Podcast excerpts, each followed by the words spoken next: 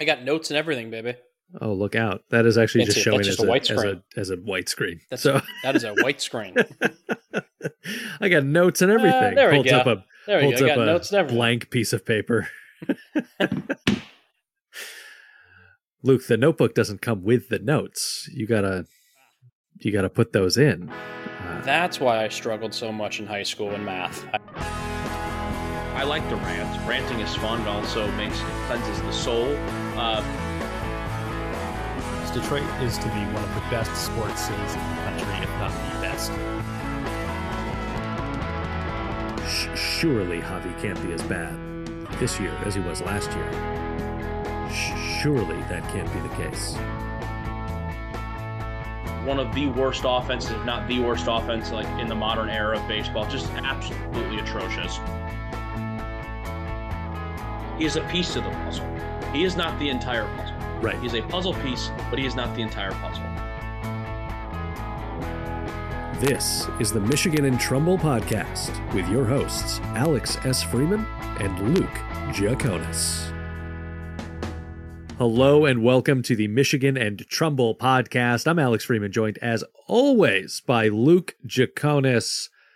Luke, uh, we're we're late this week. Apologies to everybody um, for that, but the reason we wanted to do that is because we didn't want to record a whole bunch of trade deadline speculation, drop the episode on Monday, and then be completely wrong um, about everything we said. So instead, we've waited. Um, it is now Wednesday evening, five o'clock p.m. The trade deadline was yesterday uh, at six p.m. We have all the information that we could have, and now we will say a bunch of um, asinine, incorrect things. I'm sure Hmm. uh, but at least we're fully informed as we do it. So so there's that. Uh, Luke, now that I've time stamped the show, how are you? I am doing well. We are at hump day, so to speak, of the week, so we're we're all just getting through. But uh, everything is good. Um, personal life, everything is good. It's great. Life is great there. My my Tigers life continues every week. We do this just to be just unraveling more and more each episode that we do. But you know, hey, what can I say? I'm not the president of the Detroit Tigers, but someone is, or is he? Who knows? We'll find out. Who who can say really? Um, so the Tigers uh, against the Pirates um, looked uh, kind of pathetic yesterday. Um, uh, won this afternoon. Uh, I think I think we can now safely get rid of. Maybe they will make a run. Um, conversation at this point in the season. Uh, mo- mostly because it it feels like the Twins have gotten their life together and are are Yeah, going to little. to play barely above 500 baseball the rest of the way, um, which is going to be more than enough to win this division, um, especially after. I don't think the Guardians got better yesterday. Um, no, they were they were uh, trading away pieces. So I think Civale's the- gone. Josh the- Bell. the Twins are now uh, s- probably feeling very safe to to win this division, and I don't know that anyone's going to put together a charge to to come get them. Mm, don't count out the Royals. They won on a walk off balk last night, if I'm not mistaken. The That's- you know, the that's a New good York point. Mets, who I'm I'm sure I'm sure we'll talk about the Mets too at some point on this episode because I mean things are pretty pathetic right now being a Tigers fan, but you know at least they didn't spend ninety plus million whatever it was to try to bring in a couple Hall of Famers just to have it blow up in their face like the Mets. But uh, yeah, I mean you know yes, I agree with what you're saying. I think the whole fanciful you know optimism of maybe they make a run. And since the, central's so putrid maybe they just sneak in. I think those i think those actually died about a week or two ago. For me those died after the padres series. Um, they just didn't play well that series. They won that one game makeup against the giants.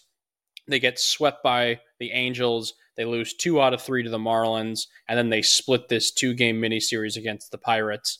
So to me honestly that that kind of hypothetical fell you know went out the window almost two weeks ago but then again and I, i'm sure i'm gonna only just have no one to blame but myself they play the twins i think it's like seven times over the next three weeks or something like that you know what's going to Mhm. happen is we're going to be like, yeah, this is done. The Twins, they're going to finally, fi- and then the Tigers are going to win like five out of those seven games, and we're going to get to the end of August and they're like, oh, they're three and a half out, they're four and a half out. Uh, what do we do now? So, but I'm going to just say that that doesn't happen. I'm just going to be a big negative, negative idiot today on the show and say that that doesn't happen, and that it's over, it's dead, it's done. Look forward to 2024. I- mean, there are so many issues with this team right now. They're on the field, they're off the field, they're in the front office, they're in the minor leagues. Like, I wish so badly it was just one issue where it's like, we really need to get some pitching. Like, once we get some Yeah. pitching, our problems are solved.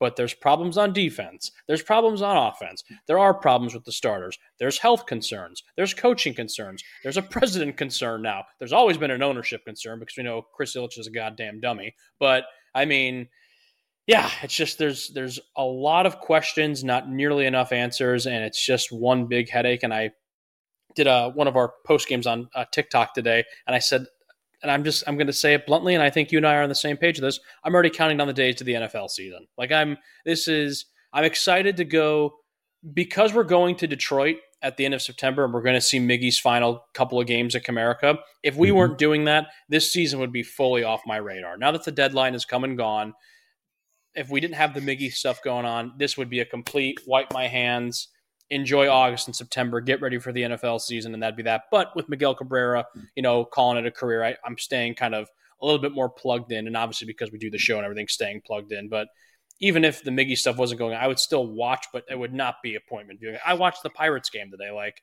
why? Why did I do that? Even if they won, Yeah. great. But even the one, even the win, kind of felt like a loss in a weird way. So Now, Luke, uh, now that you've said all that, I'm going to five Tigers games uh, between Wow. now and the end of the season because I will be at all three at Yankee Stadium. Uh, Mhm. hoping to hoping to break my streak and maybe see a Tigers win. that's Uh, right. Oh, I forgot they haven't played at the Yankee Yankee Yeah, they didn't win. Yeah. What are they? I think we have to look at your numbers. I think you're, aren't you zero and eight? Yeah, I think that sounds right because maybe Owen. You were at the game last year, if I remember correctly. You were. Correct me if I'm wrong. Weren't you at? Well, you went to all the games last year, right? Yeah, I have. I have not actually missed a Tigers game at Yankee Stadium since I moved to New York. And you were at that abysmal Friday night baseball game on Apple when they pitched Elvin Rodriguez and they like Yeah. lost 14 or 13 to nothing. I remember watching that. Be like, I remember I was watching the game on a Friday night. I was like, what a loser I am. I was like, I'm not even at the game and I'm still watching. I was like, this is. This I was saying I was life, I was at least like in the stadium watching the game. Right. You you had the Right. pl- I had you no had excuse. you you could have stayed in the Apple TV app and had plenty of viewing A options night. to watch. had a better evening. That's right. Yeah, I forgot about that. God, Elvin and I stayed the whole time. the I stayed the whole time. I was there though. I was there. That's a that. Hey, that's for a good fan. The That's first a, I'll pitch, give. first pitch to the last. That's a good fan. But I will Uh, say this: I have changed my tune quite a bit. Had you not stayed, I would have totally understood. I would have totally understood. There was a point in time in my life. Had you not stayed, I would have given you grief for it. But I have, first of all, just realized, well, maybe okay, not baseballs have to be every second of every life of your day, you know, a little bit, Mhm. but also it's like when you go through as much heartbreak and depression we have as Tigers fans, I I totally get it. You could have left at the third inning and like gone and gotten a slice. I'm like, yep, that's the right idea. Good for you. Uh, but yeah, no, the yeah, you know what? Speaking of games, real quick, you went to the you're going to the Yankee games coming up. Tigers were in Miami this past weekend. I almost on Sunday morning had a spur of the moment purchase and bought a ticket to go to the Sunday finale. Uh, Cabrera played all three games, so I could have seen Miggy, and that, that kind of ate at me a little bit. But then I remembered I'm going to see him play his final two games at Yeah. Comerica in September and October, so I took solace in that. Uh, but I almost bought a ticket and drove out to Miami. It's about an hour and 50 minutes from Naples or so from my apartment and everything. And I didn't do it. I was like, I'm, you know, I'm, had to go. and I ended up going into work last minute, and then I watched the game from home. And as I was watching it from home, I was like, man, this probably would have been a pretty fun game to go to. And then they started blowing it, and I was like, oh no, Oh, oh, no. uh, Oh, uh, no. whatever, like yeah, like a five to two lead or whatever it was turned to like a six to five or a five to four. And then they were, and then they had the six to five. Then they got lost eight to six, and I was like, that would have been a miserable car ride home. Just Yeah. brutal. Yeah, especially because because it's not like when I watch them get blown out at Yankee You're- Stadium, I have like Right. it's a, it's like a You're twenty ha- minute walk back to my apartment as opposed to Correct. and it's a it's usually a lovely night. Um, you know, Mhm. it's it's there's something that's romantic about walking in New York City. Um, Mm. uh, d- driving Usually it's all the smell of dry pee. from Miami back to your home would uh, would not be fun. Just like dealing Not with traffic, Not as- dealing with traffic. Not as magical as that as that romantic night in New York that you just described. So that's Yeah. for sure. I would just been pissed off at my Civic just speeding down 75, swearing aimlessly. which I not not at, that different from if they'd won, but um, I, I do want to talk Sure. about the Miami series real quick before we before we kind of Yeah. get into your. I know you've got a rant uh, teed Mhm. up for us here, um, Mhm. because I did I did watch that the ceremony before the first game um, against Mm-hmm. against Miami, and it was it was a. It's been interesting because as I've been thinking about our trip to Detroit and thinking about okay, what's the ceremony going to be like at Comerica? What's what's it going to be like when I'm like, oh, this is this is the last at bat. Um, like what are the what are the emotions going to be? What are the and Mhm. watching the ceremony in Miami, and they're remembering their time with Miguel, not not all the time that I, as a Tigers fan, have spent with him. I started to, I felt myself getting emotional, uh, Mhm. kind of thinking about it. Uh, and I don't know if, if you've been thinking about your emotions, um, ar- around it being Miguel's last season, because I think it, it, it like, it's now that we're past the trade deadline, now that we're kind of at this point in the season, it is definitely like starting to feel very, very real that Mhm. he will be gone after after this season. Yeah, I haven't I haven't really thought about it much, which worries me because I've always found in my history when it comes to getting emotional, if I think about it and overthink it in my head and I like I play it out a bunch of times in my head like what I think is going to happen, usually doesn't happen. Yeah, When I kind of go in unprepared, I'm like I think I'll be fine. I don't really need to think about it. That's when it gets me. Um, that's when honestly the first example that comes to mind. I'm not just saying this is your wedding when Hmm. your lovely bride Holland walked down the aisle with her dad. I didn't think about it. I was like, "Oh, this is nice." next thing I know, I'm I'm tearing up, and I'm like, Yeah. "Oh my god!" Like I wasn't planning for this today. But had I, you know, probably in my head, like, "Oh, you're probably gonna get pretty sad about this," you know, like you know, I don't know. I just I'm softy in that way. But the Miggy thing, yeah, I guess I should maybe start prepping myself yeah, that's I guess that's what this is coming to. That way, I'm not just a, a puddle of tears. Uh, of of yeah, when that day happens. Yeah, I haven't thought about that. Thanks, Alex. Now I got to think about this and be not gonna have anxiety for the next you know eight weeks or whatever till Yeah. we're there. I think I'll be. I think I'll be. Well, I'll tell you this much. I have one thing I am prepping already are my insults because you know Chris Ilitch is going to speak at some point. He's the owner. He has to. Yeah, I mean, we'll, we'll we'll definitely see him on Saturday at the the, at the parade of booze. I'm just Yeah. warning you as my friend and my co-host, and then everyone else who's in our party joining us on that Saturday or Sunday when they do the ceremony. I am going to boo that man to a point where you are going to be embarrassed to be sitting next to me. Uh, and Yeah. I hope you'll join in.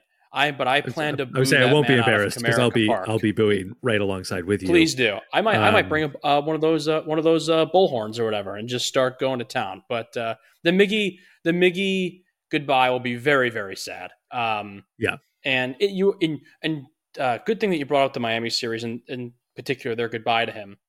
They did a great job at honoring, remembering, celebrating Miguel. I know he was only with them from 03 to 07.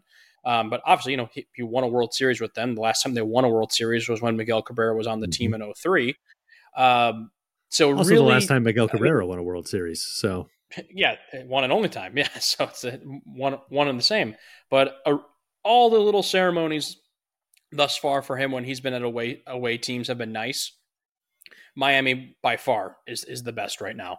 Um, it was just it was just a, and the energy there. The and, and I I think it was so um crazy about it was I think Miggy could have like hit like a go ahead home run in the top of the ninth, and I think that place would have erupted Like that's that's Yeah. how on the side of Miguel Cabrera they were. It was almost like they could care less about the Marlins won. They just wanted to be there to celebrate Miggy for three games. And I think that's pretty awesome. Well, it was. I mean, it was on uh, uh, Venezuela night that he Mhm. in his first Yeah. at bat he hit that RBI double, Mhm. um, and it was it was louder than I think any cheer has been at Comerica so far this year. Um, I mean, it was Yeah. Mhm. that place was rocking for him, and it was Yeah, and also it helps. You know, it's the inside indoor Yeah. stadium and everything. Just probably really just bumped up that noise and yeah, it was it was pretty. and it was I a great heard- I hit. and I was and as I was watching it, I was like, last uh, five years ago, that was a triple for Miguel, but, but that's okay. yeah. five years ago and maybe a little more oomph. That's probably actually goes over the wall for yeah, Miguel. yeah. Five years ago, he Um, doesn't he doesn't have to leg out the triple because he's just trotting around the around, the bases Yeah, for a home I think, Um, I think I saw a tweet that said uh, the atmosphere for Miguel Cabrera's last three games rivaled the entire month or the entire three weeks at the World Baseball Classic was at loanDepot Park, um, which I thought was that's pretty high praise considering he's one Yeah. man as opposed to a bunch of different countries, you know, playing each other for the World Baseball Classic. So that's that's Yeah. high praise. That was great. I haven't, I, yeah, I haven't thought much about the Miggy goodbye. Um, I honestly just want them to play him now. I mean, they're out of the race. I know they're not out of it, but they're out of the race. Yeah. Play the man every day. If he's if he's willing, able, and healthy to play him every day. He's still chasing like some guys, like in terms, I think of squeaking into the top twenty all time hit list. I think right now he's at like twenty one or twenty or he's like twenty 20, yeah, he's he's right there. He's like right on. He's like a fringe top twenty. So you have to, I think, try to get him some at bats so we can crack the top twenty. I mean, that's a pretty great little, a little notch to add to your resume. A top twenty all time hit leader in Major League Baseball. I mean, that's pretty sick. So Yeah. yeah, I'm I'm sure when the day comes, I'll be sad. I'm very excited. Although this team is just beyond frustrating to watch right now, and they're an absolute mess. Very excited at least to give Miggy the send off that he doesn't. I can only. That's my first time going to Comerica since 2009 when we go. Um, so yeah, it's a long time since I've been there, and it's going to be a, a heck of a heck of a weekend. All right, Luke. Uh, let's let's cue it up. Now that we've had this nice nostalgia chat, let's uh, let's get you riled again.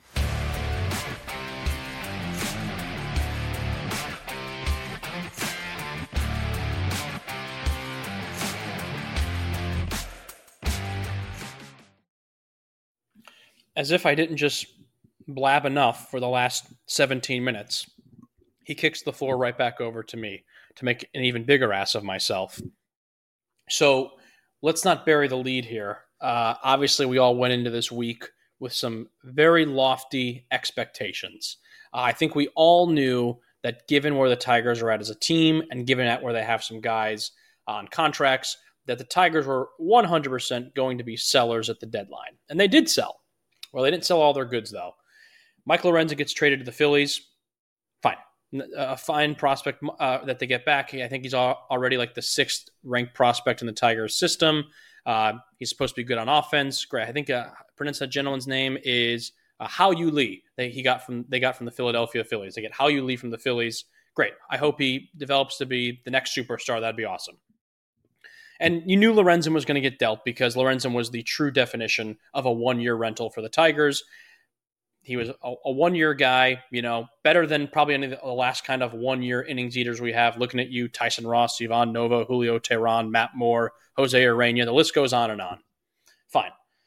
Eduardo Rodriguez, though, was different. And I want to start off by saying this. We all know what happened. The rumor is Eduardo Rodriguez, a deal was in line for him to go to the Dodgers. It sounds like at the 11th hour or so, he backed out. Tigers didn't make another move. Erod stays on the Tigers for this season. He does have an opt out going into the offseason, so there is potential he can opt out and test free agency, or the Tigers can restructure his contract and offer him some type of extension. Only time will tell what happens there. From what we've been told, Erod loves Detroit. Erod loves his teammates. He, he even made a statement after today's game where he got the win saying he plans to be in Detroit for a long time, but he never physically said, I'm not opting out. And honestly, why would he? Because you don't want to show your hand this early when, you know, the offseason is still three months away or whatever. So that's the logistics with Erod. And what I want to say with Erod in particular is because I see a lot of Tigers fans who are pissed at Erod. And while I can maybe get that just a little bit, just a very smidge bit, this is not Eduardo Rodriguez's fault. Eduardo Rodriguez, in his contract, had a no trade clause. And out of the 10 teams that he had listed, the LA Dodgers were one of those 10 teams. So Eduardo Rodriguez was well within his contractual rights to do what he did. I'm not mad at Eduardo Rodriguez. I'm not mad at Eduardo Rodriguez at all. I am very upset with Scott Harris because, in my opinion, Scott Harris just showed us all that he is the most unprepared, disorganized president in Major League Baseball. Look, if a great deal was coming down the line with the Dodgers, fantastic. And if at the 11th hour Eduardo Rodriguez pulled the rug out from underneath you and said, I don't want to do this deal, even if he said earlier in the day that he was into it, but the last second he changed his mind, you're telling me that Scott Harris didn't have four to five backup plans ready to go in the event that that happened? Get out of here. Get get out of town if that's the actual case. This was such a blunder by Scott Harris. It was a missed layup on something that should have been a slam dunk, and he completely shit the bed. And this is probably that I can think of in recent free age, excuse me, recent trade deadlines, where there's usually a high demand for hit uh, for batters. Pitchers this time around, it seemed in particular, starting pitchers is what so many teams were after the mm-hmm. Dodgers, the Orioles, the Marlins, the Diamondbacks, the Rangers, the uh, Mariners were you know Mariners, Blue Jays. I mean, the list goes on and on and on. The Tampa Bay Rays. You're telling me that Scott Harris put all his eggs, as it seems, in one basket for Erod to go to the Dodgers. It blows up in his face, and that's it. He sat there like a little kid in class who was afraid to raise his hand and speak up. And it's like, dude, you're the president you're you're the one calling the shots. So if in that moment, if the de- if the deadline ends at what was it six o'clock? Six if o'clock. at five fifteen Eduardo Rodriguez says, "I don't want to go to the Dodgers," you are then in oh shit mode, and then you pull out all the stops to get him off the books. Because here's what very well may happen, and again, Eduardo Rodriguez is well within his contractual rights to do this. Maybe he only pitches nine more games for the Tigers this season, and then he opts to elect free agency if that happens and he walks, Scott Harris just had the biggest blunder maybe in the history of the Detroit Tigers, and that's saying something considering who his uh, who his predecessor was. That's saying something, you know. So, look, I, I I'm really upset with Scott Harris, and I'll kick it back to you in a second because I don't want to monopolize the chat, but I, I just to me, Scott Harris is 0 2 as the team's president right now, and they're two big 0 2s. First off, not bringing in any offensive help going into the season. He saw how shitty this team was on offense last season. He did nothing. He did absolutely nothing. I know Andy Ibanez has been fun from time to time. Same thing with Zach McKinstry. He looked at a historically bad 2022 Detroit Tigers offense and says, I know it'll help this team. Tyler Nevin. I'll bring in Tyler Nevin. He'll solve all the problems. He, he, he did nothing. He sat by and he did nothing. And then he did the same thing yesterday, as far as I'm concerned with the trade deadline. He sat by and he did nothing made a whatever deal for Lorenzen. Fine, that was kind of a cakewalk. We all knew Lorenzen was getting dealt. He was a one year rental. He's a guy that the Phillies will hopefully use for eight, nine, ten starts, push them into the playoffs, have a deep run. Awesome. I wish Lorenzen the best of luck. He was a pleasant surprise for the Tigers. But Eduardo Rodriguez, there are some stakes on the line, and when the and when it came down to it, when rubber met the road, Scott Harris folded. He folded like a chair, and right now his ass is on the line. And there's a lot of pissed off Tigers fans, and they have a right to be pissed off because he looks like a complete idiot currently. So I hear all that. I hear it. I hear it. Um, I I don't necessarily agree with it. Um, and I don't. I don't. I also I, maybe that's the wrong, the wrong way to phrase it. I I hear it, but I'm reserving judgment. Um, because because a lot of the judgment of this moment at the trade deadline with Erod does come down to the uh, ultimate resolution of does he opt out at the end of the year or does he stay with the Detroit Tigers? Because obviously, if Scott Harris is looking at this situation and he and Erod have had conversations where he feels 90% plus confident that Erod is not going to opt out at the end of the season, that that changes the calculus around the trade deadline in that it's not a what can we get? It's like this has to be the absolute right deal for us to to move forward and move Erod when we are relatively confident that he is going to remain under under team control and as a Detroit Tiger and or at least give the Tigers the the if he does opt out first offer on a new contract. Um yeah. And obviously if he opts out and he goes away, then it, it is a disaster, truly. Um it is it is truly a disaster and and Scott Harris has completely whiffed in this moment. Uh but obviously the Dodgers probably came with something really strong if Scott Harris is working on this deal knowing about the opt out, knowing about the no trade clause to to the Dodgers. Um, so it had to look good. I also think the Mets becoming sellers um really like shifted this market in a weird way. Um Mm-hmm. because suddenly Erod though by the end of the day Erod was the best available pitcher by far in the market for much of the like big deals suddenly Max Scherzer's available suddenly Justin Verlander's available um there are like legit superstar starters available that kind of like shifted how how the market was going to look, um, which then obviously changed the value calculation for Erod. What should we be expecting to get in return? Which like the Scherzer, the Scherzer trade kind of set the market, um, and and so you start to look for those options, and so suddenly, if those things aren't available, and you have a relative reassurance from Erod that he is going to stay in Detroit, I can see not moving him for anything less than actual actual value, top value that you could get in that return for a pitcher of his caliber, especially if if you have had those conversations where it's okay, great, Erod, we we want to build a rotation around you.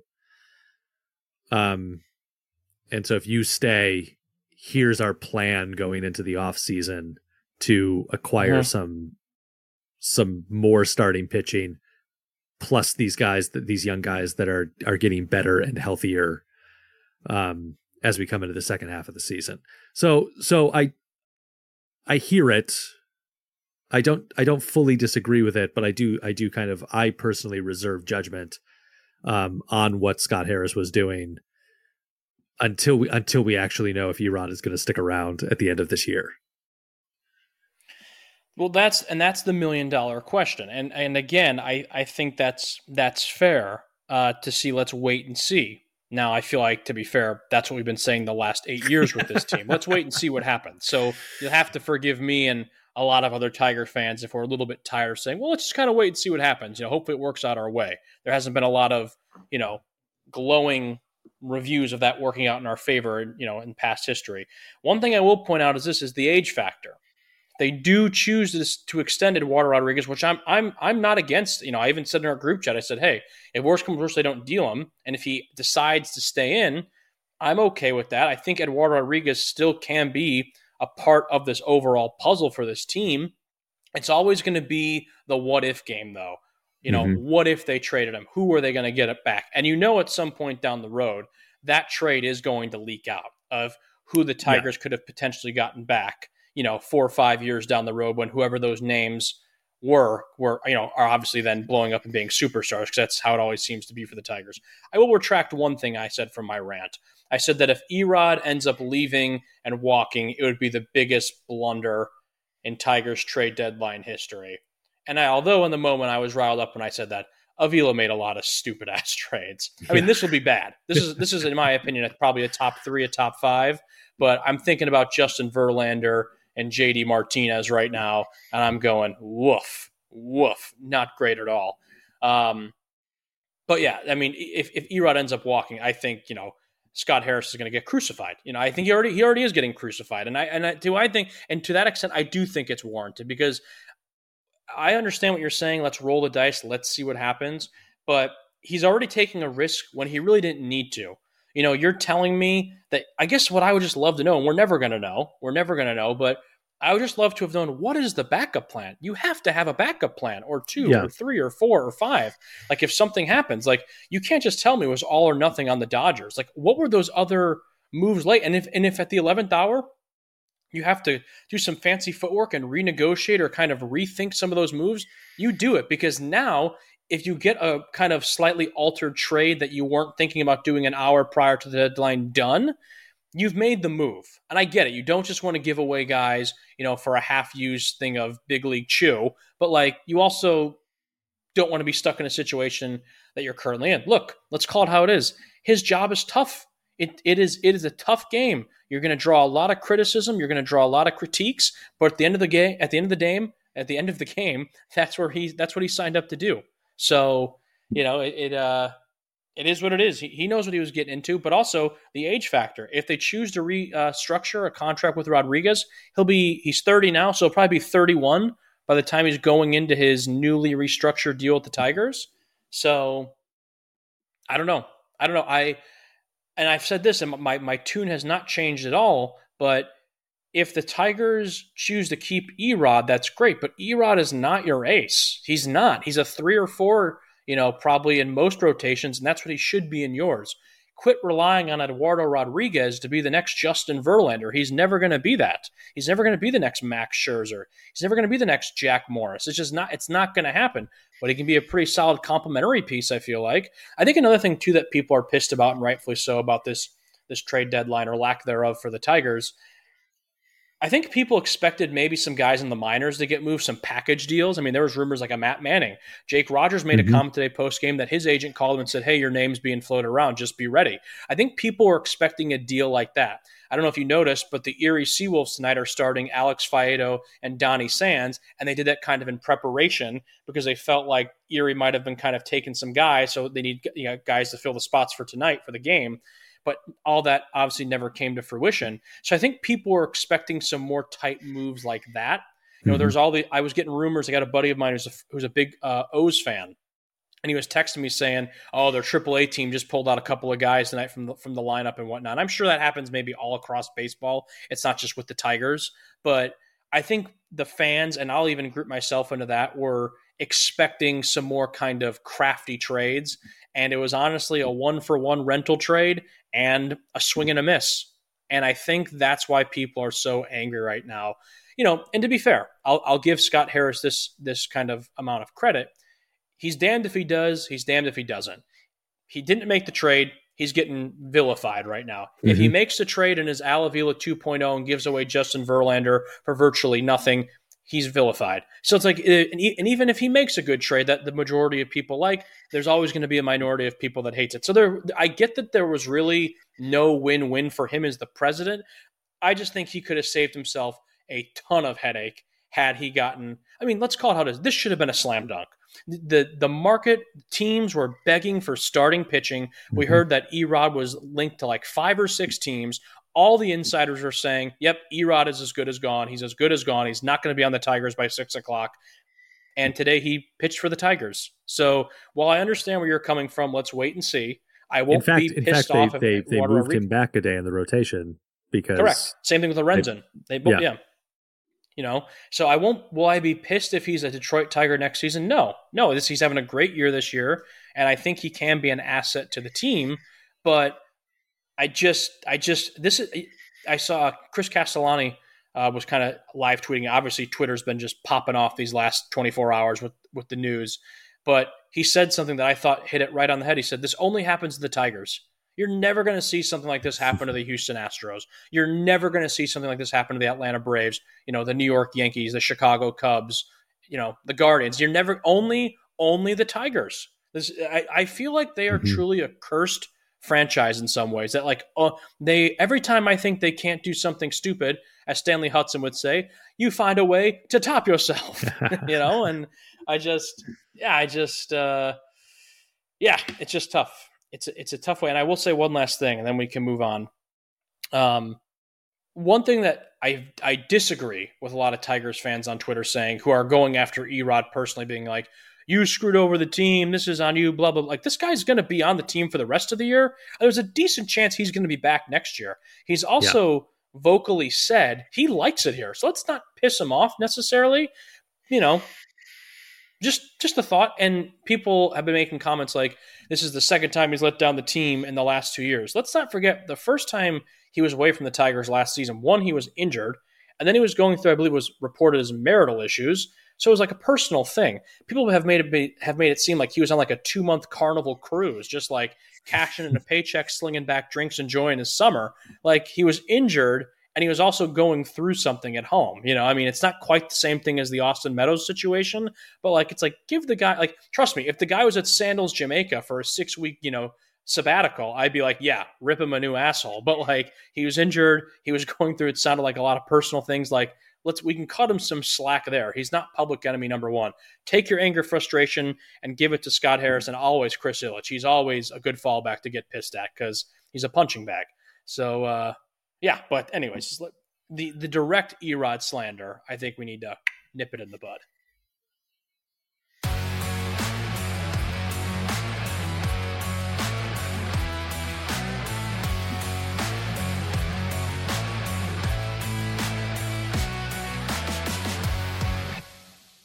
That's going to dovetail us into the um, uh, main entree of the show uh, today, where we're going to answer the question: Who the hell plays for this team? Um, now, I, I sort of, sort of when I started like planning this, I was anticipating more moves uh, from the Detroit mm-hmm. Tigers. Mm-hmm. Um, but but either way, I think it's good to just kind of like do a kind of like let's look at where do the prospects stand, and and we will we will caveat this with our our typical caveat we're not a minor league baseball show. Um, we mm-hmm. we aren't aren't following this particularly closely. Um, uh, but we want to just kind of like get the information out there. Um, one thing also i want to uh, uh, shout out to to our friend uh, friend friend of the pod uh, uh, don who who asked some very specific questions about um, two two guys from the University of Connecticut that the Detroit Tigers drafted um, Andrew Sears and uh, uh, oh, I have them both pulled up right now. Why do I have I just have Andrew Sears pulled up at the moment? Um, Andrew Sears and uh, Dave uh, Smith, a couple of UConn, yeah, Dave David Smith, uh, a couple of UConn guys. Uh, Andrew Sears is a pitcher coming out of UConn. David Smith, uh, a utility guy picked in the 14th round. Um, both both guys have, uh, I believe, signed with the Tigers, but are able in that new restructuring of the draft, um, where they they have been able to sign with the Tigers, but they they also have the option to return to UConn to finish out their college education, continue to play for UConn while they do that, which um, at the moment it does appear to be what they're doing. So Don Wardlaw, that's where your UConn guys are.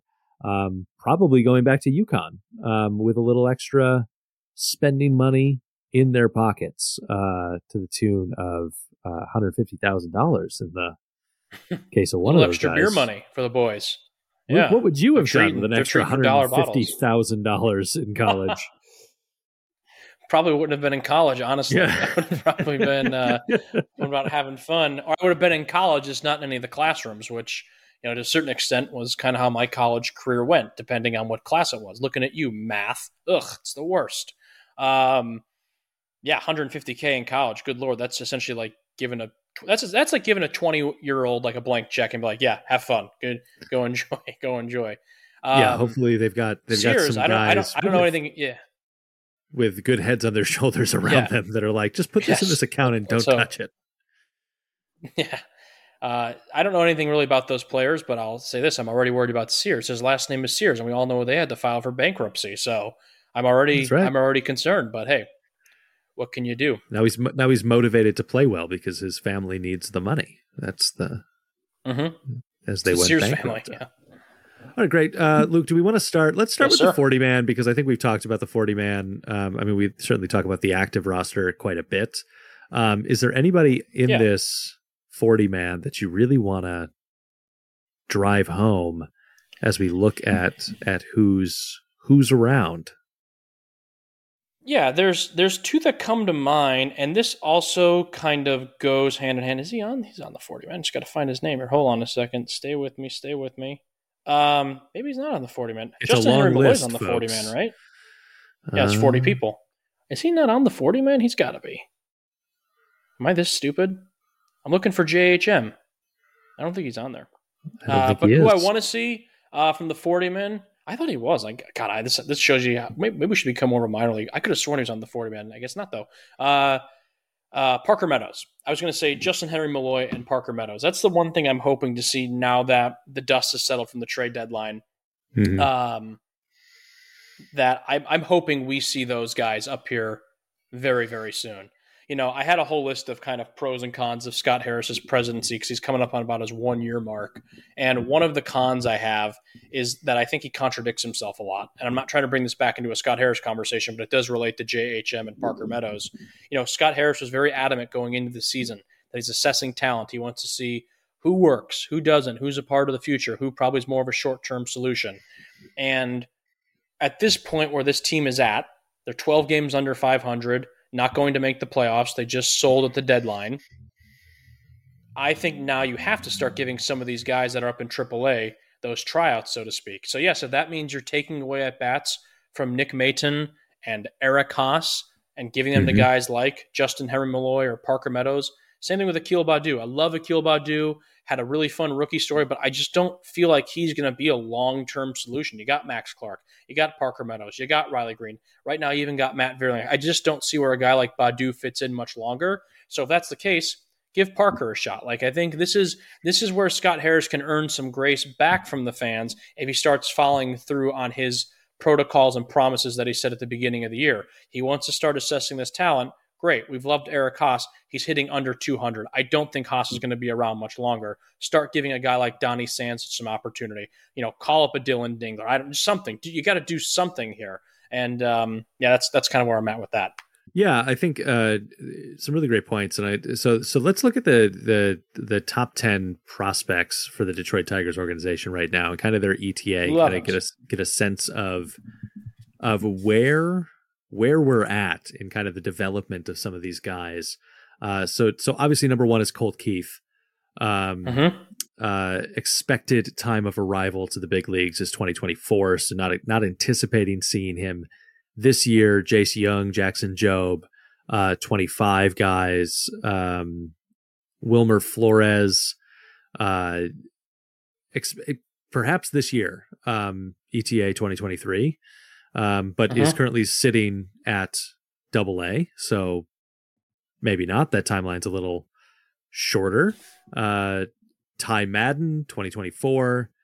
Um, Hao-Yu Lee, who we who we just acquired, um, expected time of arrival 2025. Currently, um, uh, on his way to to West Michigan. I don't know that he's he's there yet. Um, Peyton Graham, uh, number seven, uh, expected in 25. Justin Henry Malloy is a 23, so I do think that there is a good a good chance that we'll see him in the final months. Who is is not on the 40 man?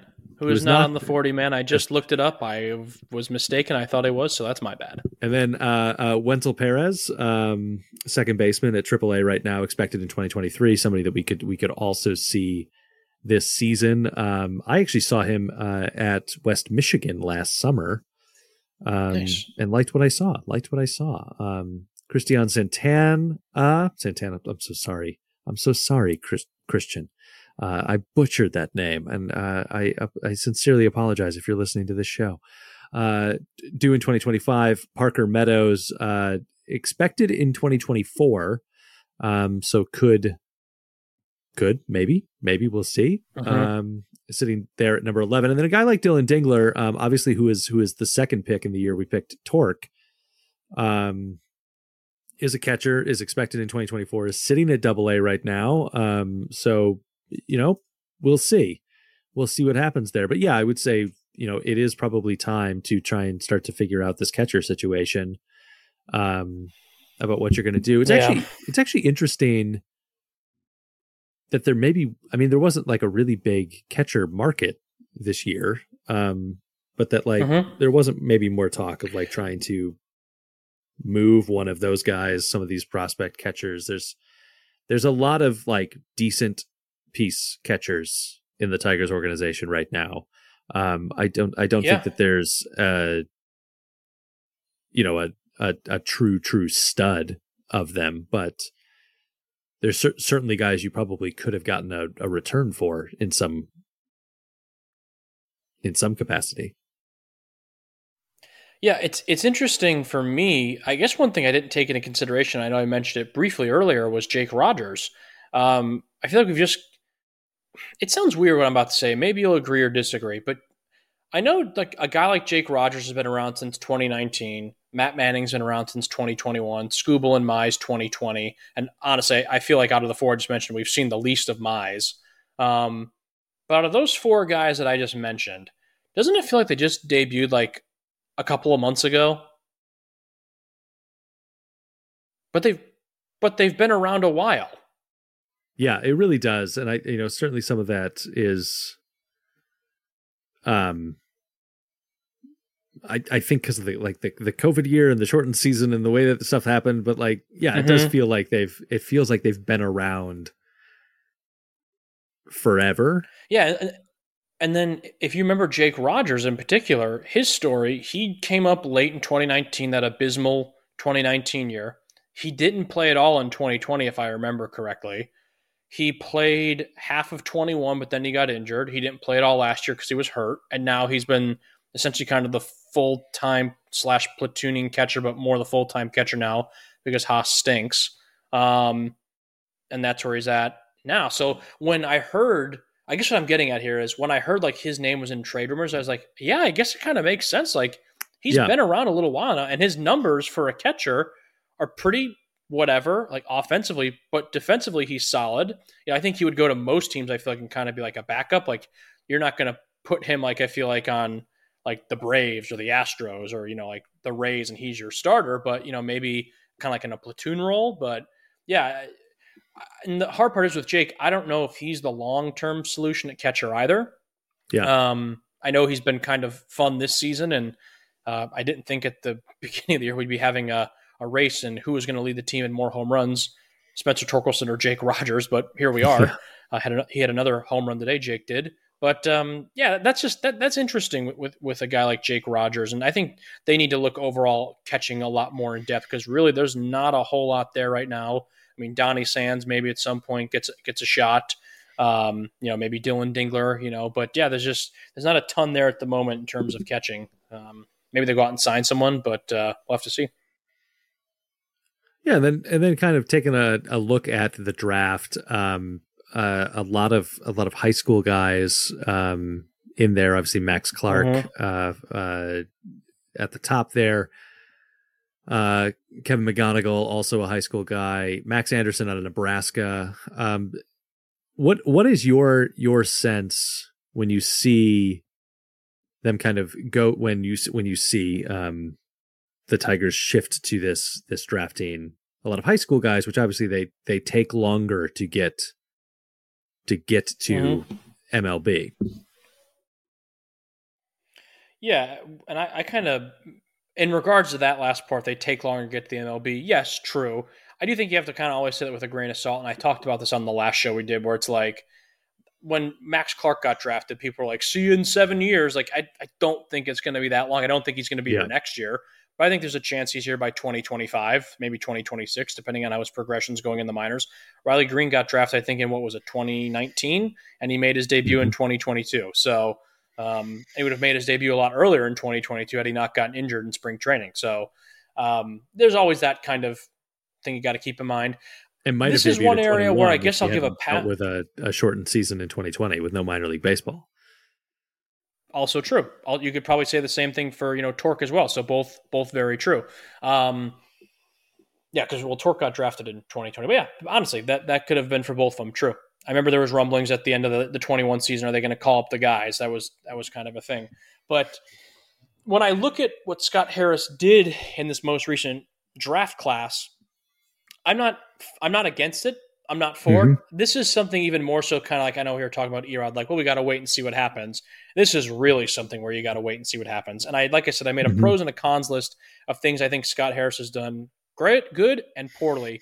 And there was kind of a meh or a question mark list. This would be a question mark because we're not going to know how some of these guys are progressing for another two, three, four, five years, depending. You know, it's, it's it is going to be a little bit of time. You know, I'm I'm not saying the whole thing got to wait seven years or whatever, but to get all of these guys up or to see, kind of see make a full, accurate, you know, decision on them. Were they good? Were they good picks? Bad picks? You got to give them a few years to kind of come into their own um, and develop through the system, and then obviously see what they can do if and when they ever get called up to the majors.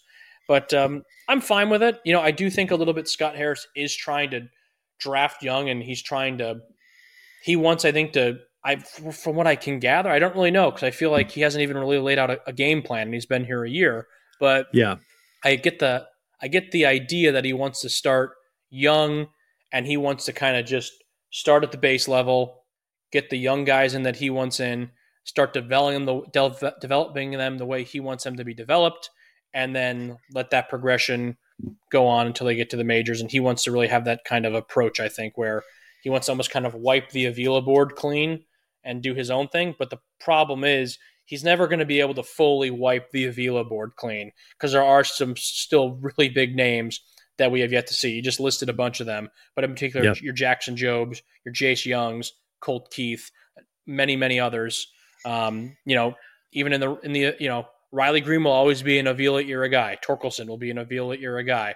Whatever happens with Skubal, Mize, Manning, Faedo, Wentz, Brieske, Avila era guys, you know. So um, that I understand if Scott wants to start young and kind of wipe the slate clean, that's fine. It's going to take a little while, but I'm not going to say one way or another if I think it's going to work or not. Because I think with draft picks in particular, mm-hmm. you have to. That's the one thing where you have to kind of be like, let's take like I, I always like when the draft happened, people were bitching about it on Twitter, like, way to go, took another high school. It's like, how do you know? How like you don't yeah. know we don't know what's going to be happening in three to five years. Like we just don't know. Like that's the one thing I'm like, everyone pump the brakes just a little bit. You want to go off on something, you know, go off on the fact that you know this offense is putrid for two years in a row at the major league level. Let the 18 year old kid who just finished his SATs like develop in the minors and like kind of become his own major league player if it happens. So yeah, that's yeah, kind of I where was, uh, I stand like when there. I, when I was thinking about about Scott Harris's draft, um, I I was I was happy to see that he was going he was going younger. He was not going to guys that like. Mm-hmm.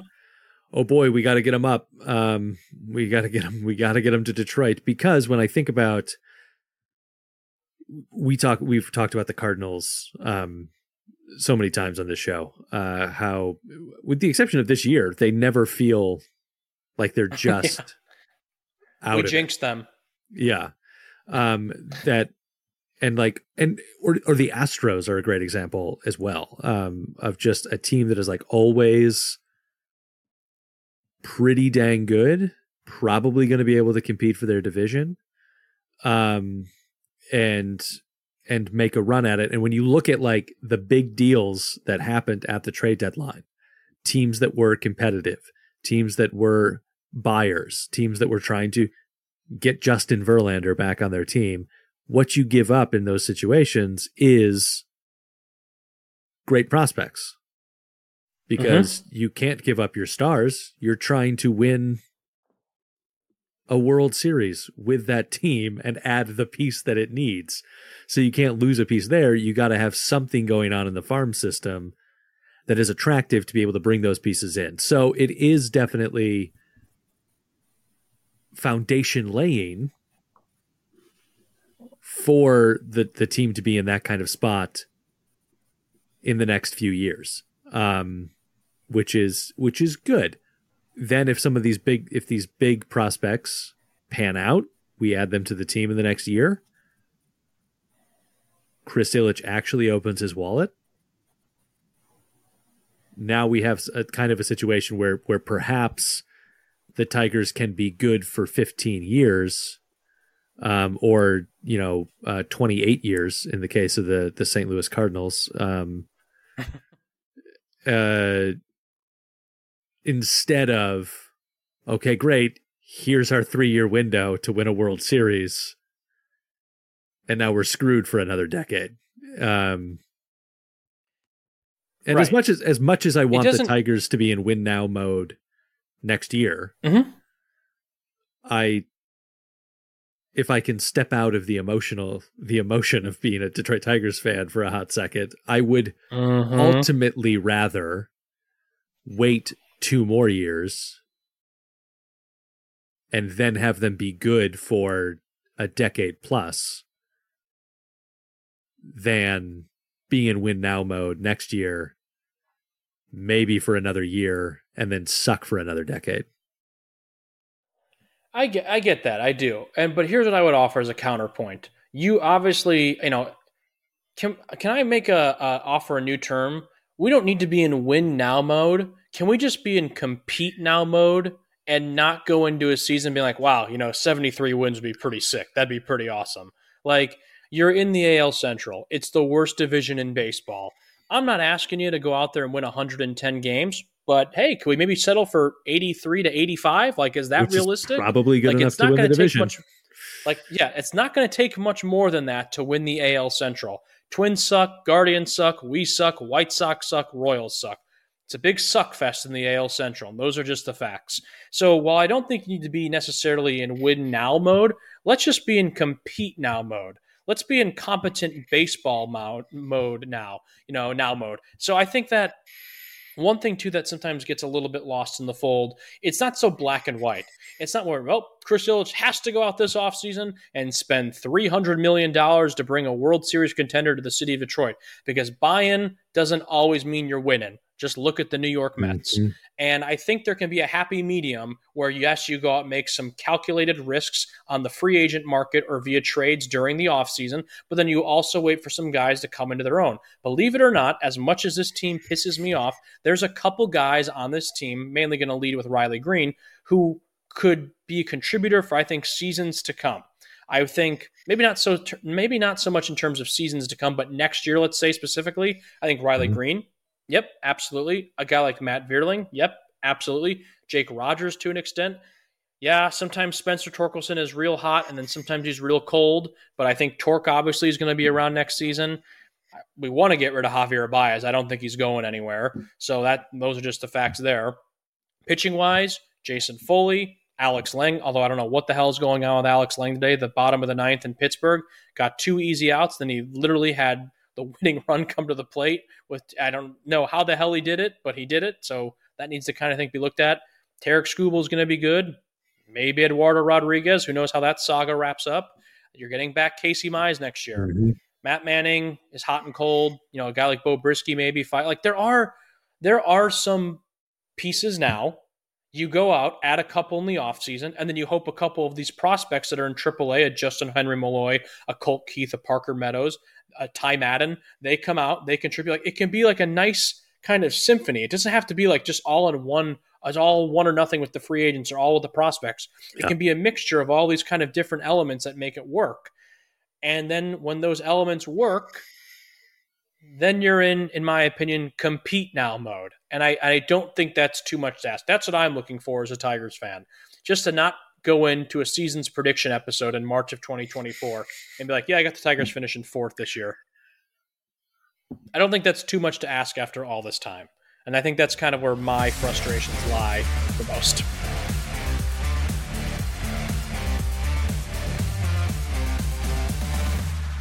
I didn't mean to play you off there, Luke. I, I That's really okay. you- I was you I were- I I thought you were I've finishing been, that I've been rambling too much. No, it's Uh, okay. Sometimes sometimes we time them good, sometimes we don't. That's okay. We'll get better next time. That's right. That's right. This is normally the part of the show where I would say, um, Luke, I've got a stat for you to guess at, but I, um, I, I don't. I'll admit it. I just don't. That's okay. I just Do don't have, have one, so- I have something. So we're, we're at what? I have something. Oh, great. Let's do it. Do you want to real quick? Just I know we just vented about the Tigers for an hour, but do you want to for five or ten minutes just look at all the other trades? Because believe it or not, there is a world outside of Detroit Tigers baseball within the major leagues. I'm unfamiliar with the world Oh. outside of. Interesting. I'll do Yeah. this. I'm going to rattle through just a couple of trades. Um, starting, I you know, I'll, I'll rattle through some trades here, and uh, just you let me know if there's any you want to talk about. We'll start. Uh, obviously, you know the days leading up. Let's start with the 20th because I feel like David Robertson, when he got traded from the Mar uh, from the Mets to the Marlins, that was a big deal. So we got. All right, David Marlinson. Uh, excuse me. Oh my God, David Marlinson. David Marlinson. David Robertson. David Marlinson got traded to the Marlins. Let's see what we got here. Dodgers acquired Lance Lynn and Joe Kelly from the White Sox. Astros got Kendall Graveman from the White Sox. Boy, the White Sox did a lot of selling. That window is slam shut.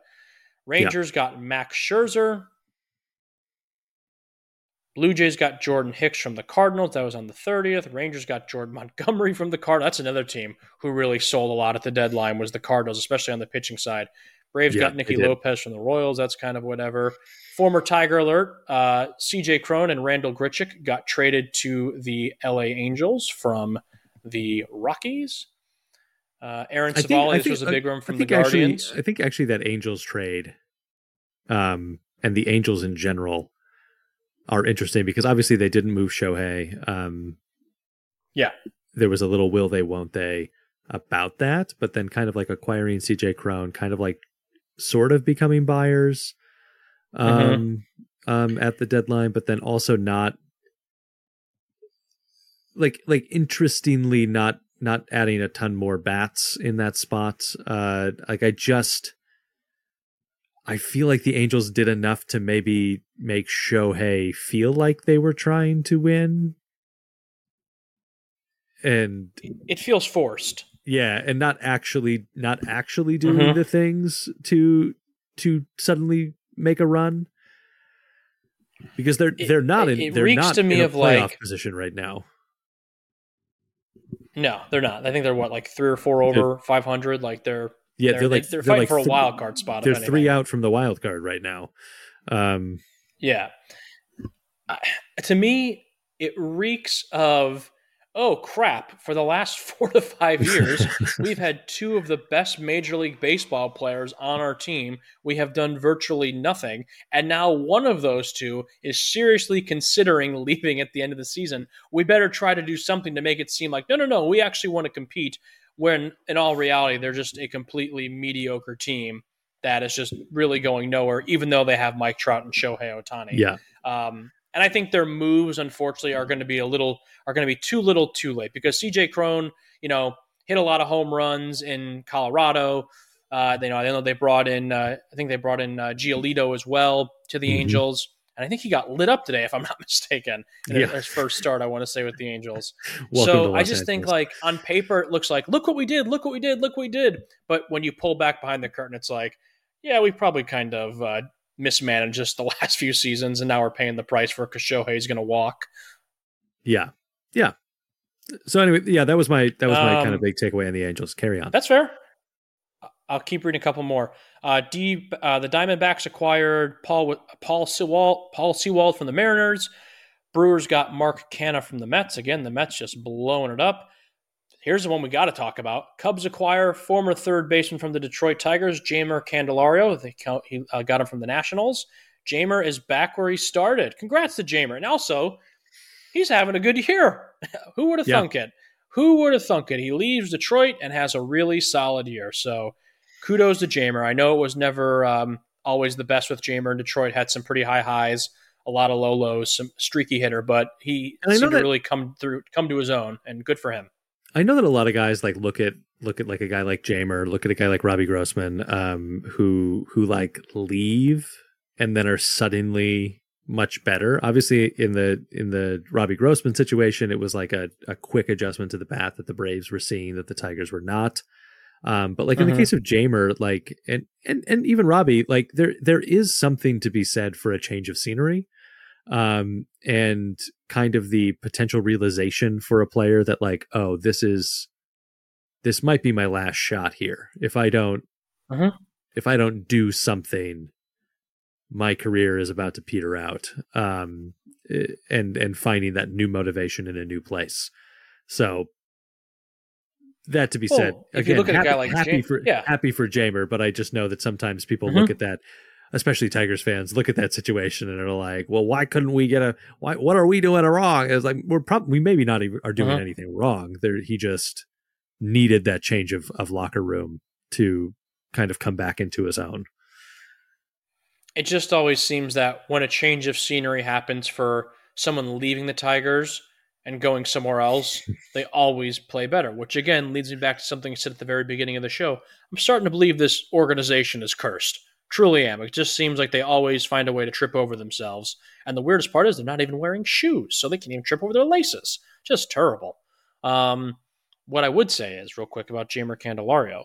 Uh, the idea that it's kind of like a put up or shut up, like when he went to the Nationals, that very well could be because he was kind of in a nice, cozy, comfortable spot of being the Tigers' mm-hmm. everyday third baseman for four or five years. They have some negotiation issues. He's got to go. Uh, and then it, for him, it's like, well, shit, I'm going from a pretty bad team to an even worse team in the Nationals. you know, the only really step below that is going to the A's. And he, you know, rose to the occasion, got traded to the Cubs, and, you know, he's looking good. Now he'll probably, if you know, depending on how he performs, playing Cubs, first base, have a playing first base. He'll probably have a couple of suitors going after him in the offseason. He's, you know, not going to be a Shohei price tag, but, you know, probably better odds this offseason than he did last offseason. So congrats to Jeimer. I, I always liked Jeimer. Yeah, sometimes he pissed me off, but overall, when I look back on his tenure being a Tiger, I was a Jeimer fan. So I'm glad uh, he's he's with an organization where he can maybe get a ring. Uh, let's see what else we got here. Do a couple more. Diamondbacks again very busy. They got Jace Peterson from mm-hmm. Oakland. Royals got Tucker Davidson. That's a no who cares trade from the Angels. Uh, Rays acquired Adrian Sampson and Manuel Rodriguez from the Cubs. I'm sure they'll be the next best relievers in baseball for the five, you know, five or six years. Uh, let's see what else do we got here. Let's see here. Right, uh, White Sox got Luis Patino. Rays got catcher Alex Jackson from the Brewers. Yankees got pitcher Spencer Howard from the Rangers. Angels got Dominic Leone from the Mets. Luis uh, Luis Urias went to the uh, Red Sox, or yeah, Luis Urias, I'm guessing, or Urias, I don't know. Definitely not Luis Urias from the Marlins. That's what I thought for a second. And then uh, let's see here. And then, of course, the one at the very oh, Andrew Chafin, former Tiger, went to the Brewers. Marlins got Jake Burger from the White Sox. Yeah. And then, of course, the big one, I think, Justin Verlander going to the Houston Astros. Oh, and Marlins got Josh Bell and uh, um, from the Guardians. So that was pretty big. I, th- I think the Marlins are set up for a nice little second half. I really do. I like yeah, that team th- a lot. I, I, think they are as well. Um, and like kudos to Justin Verlander, who mm-hmm. leaves the Astros, gets paid, ends up back on the Astros with a, a decent shot at a World Series, um, and a, a nice little salary increase courtesy of the Mets.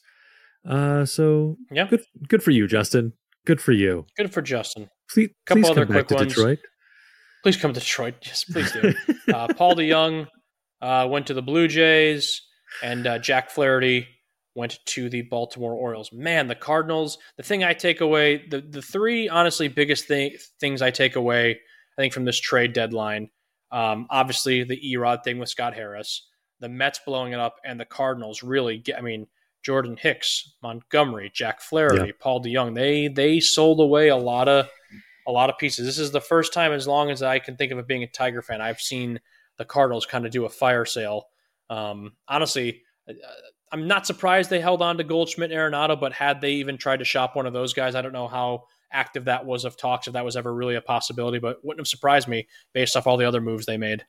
Yeah, and I think I think the the amount of selling the Guardians did was a little surprising to me, um, just because the Central is so bad that mm-hmm. you, you, don't you don't need to add much to to a decent roster um, to make a run at it. Um, and so it was a little it was a little surprising to me to kind of see them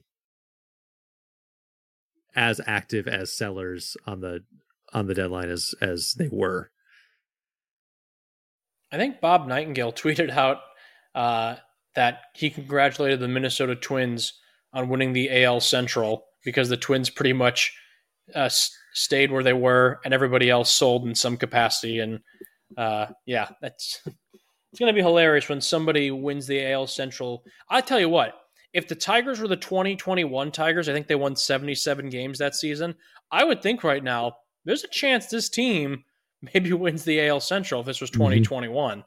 Unfortunately, it is not, and uh, there's a real a real chance that someone who wins like 82 games is going to go to the playoffs, and that's just how it goes. Sometimes it sucks, but them's the ropes. Yeah, a weird a weird trade deadline overall. Obviously, a lot of moves made. That always happens at the deadline.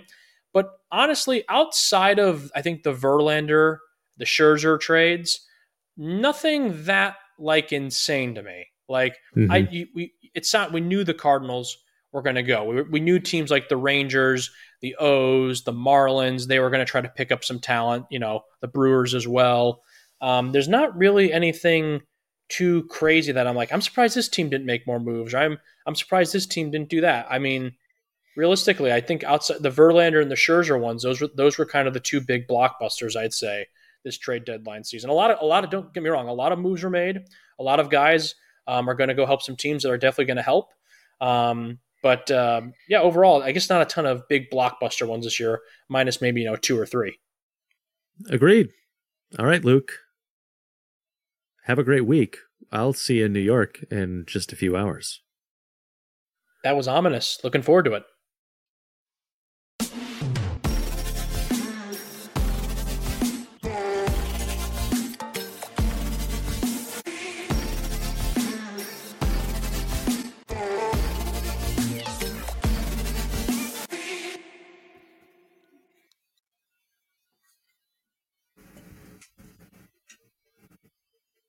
Good stuff.